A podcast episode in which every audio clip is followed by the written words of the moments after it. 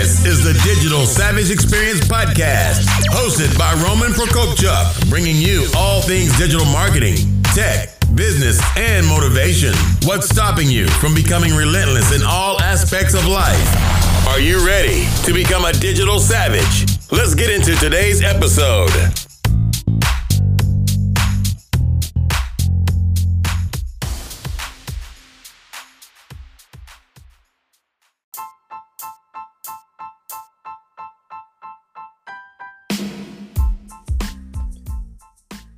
Hey everyone, this is Roman Prokopchuk and this is the Digital Savage Experience.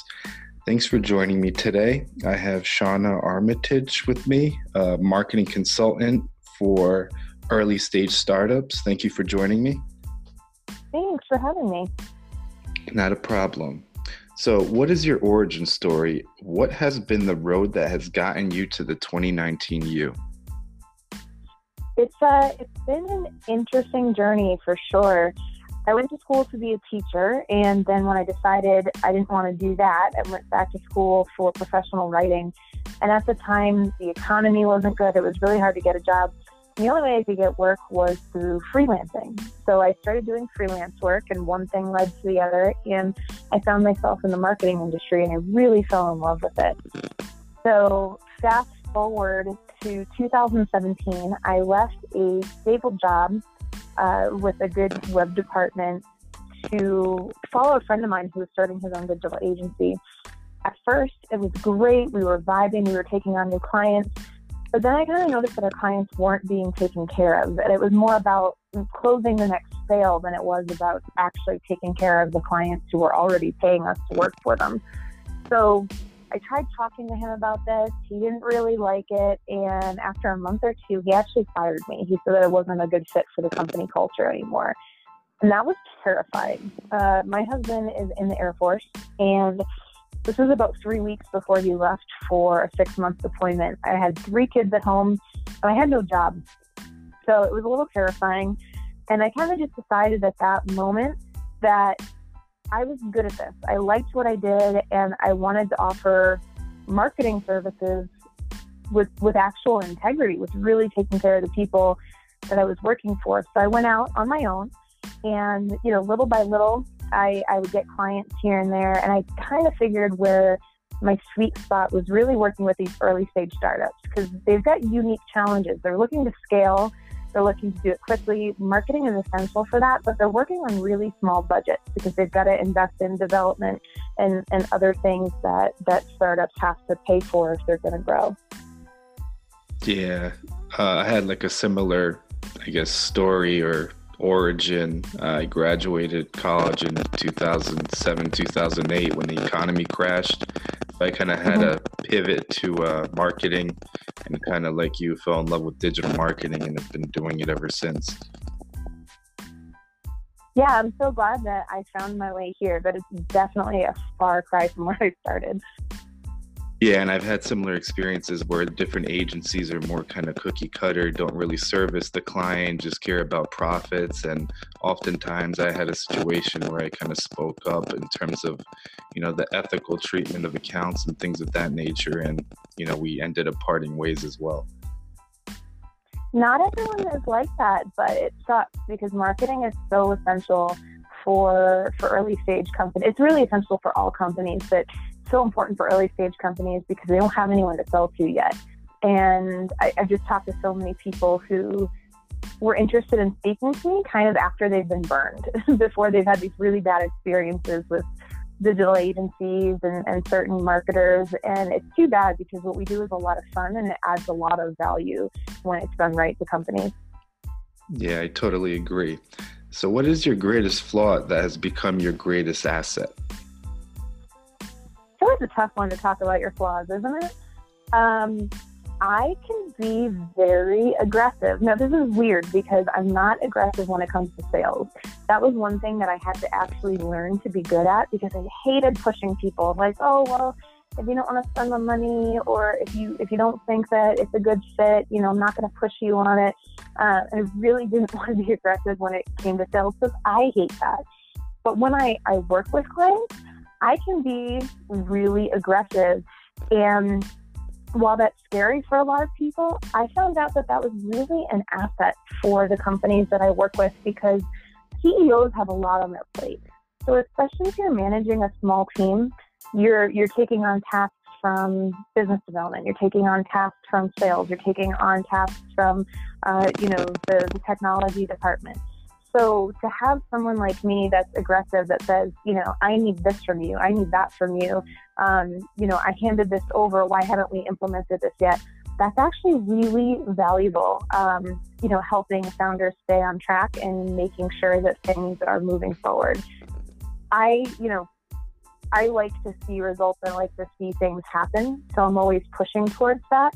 Um, and where it can definitely come off as aggressive, it actually really benefits the company to have someone that's really driving things forward. Yeah, I agree. I think it's essential for startups and any type of company, um, either brick and mortar restaurants that are just starting out, to get their name across and get them out there. Yeah, absolutely. So what is one piece of professional advice that you can give? One piece of professional advice that I can give is that, um, you know, if somebody on the marketing side of things tells you that they can guarantee you specific results, that's probably somebody that you want to run away from, because marketing, it, there's so much to it. It's about knowing your service. It's about knowing your target audience. And it's really about testing. You have to test different things to see if it's, if it's going to work, and and if you can lead that towards sales. And I think there's so much guru stuff out there that says this is the way to do it, or that's the way to do it. And then when people try it, they get really confused because it's not working for them. So you really have to kind of take a step back and think about the advice that you're listening to and internalize it and say, you know, is this right for my target audience? Or is this right for the goals that I'm trying to achieve? You know, if you're trying to do a lot of B two B sales, Instagram may not be the platform for you, even though there's a million companies out there that are getting some great results with it. So strategy-wise, you really need to be conscious of structuring your strategy in a way that's completely unique to your brand and your goals for your brand. Yeah, and I think tailoring it that way also takes you out of that kind of cookie cutter approach where you have, a, you know, everybody fits in this mold, uh, product or service. A lot of marketing agencies do it. And I think the whole, you know, promising results ahead of time, especially in things like search engine optimization, where I kind of started, if you promise first page rankings, that's one of the telltale signs that that's probably someone you shouldn't be working with. Right? Um, people are surprised how difficult it is to get on the first page of Google or, or anywhere else. They think that it's just like a given when you start doing S E O. Well, the hard truth is that everybody is doing S E O now, so it's any keyword, anything that you're trying to rank for is even more saturated than before. So getting on the first page of Google is, is great, and we should all definitely be playing nice with S E O, but there's so many other strategies that you could use that take less time and uh, produce better results than trying to land yourself on the, the first page of a Google search. Yeah, and I think it's also important in terms of kind of a multi-layer approach where, like you said, some things identifying where B two B Instagram may not be the focus by identifying these five different things and, you know, plugging in the holes in their basically sales funnel and getting content out there as well. Absolutely. So what motivates you to succeed? That's always a tough question because I feel like there's so many things that motivate me to succeed.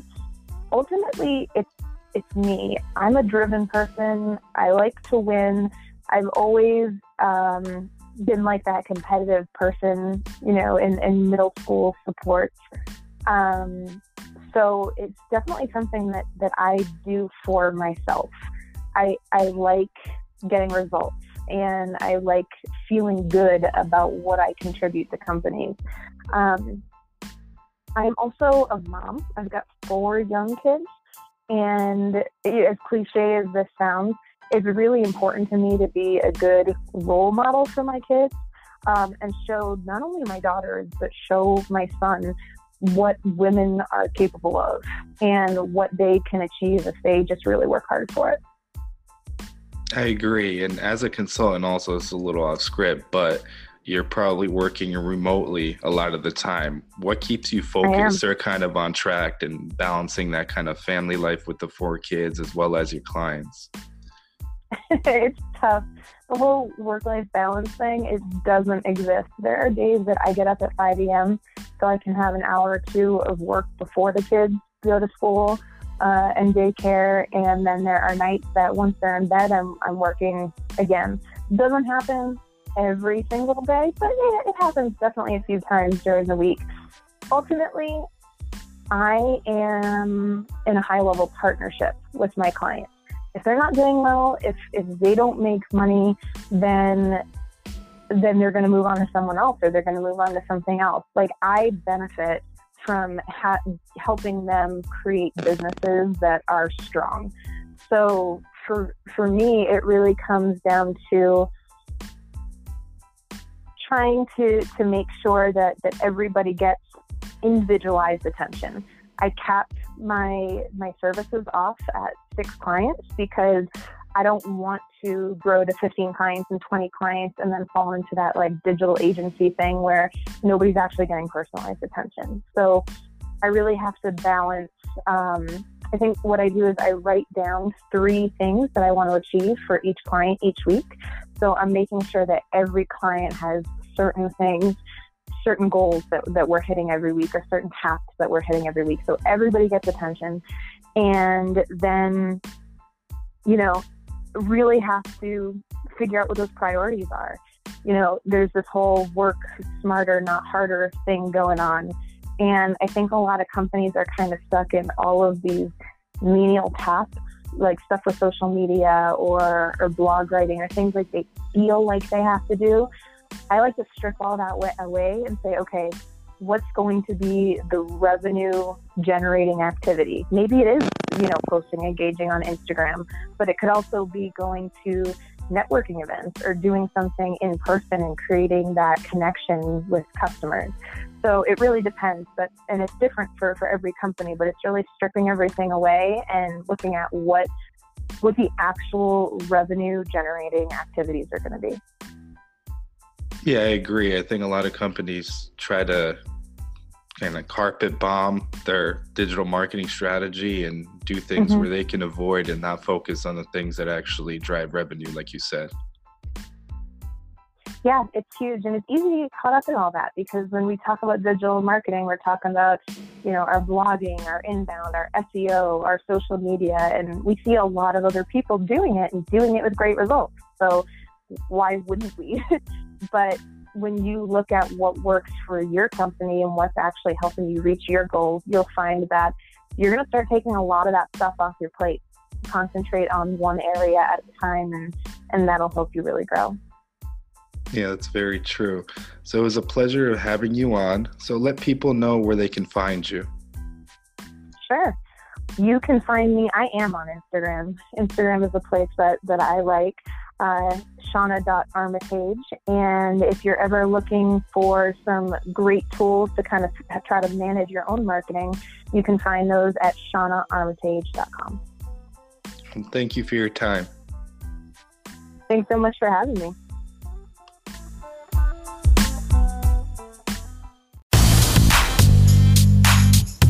This podcast has been brought to you by Nova Zora Digital. Find out how Nova Zora Digital can help your company grow online. Learn more at nova zora digital dot com. Until next time, all you digital savages.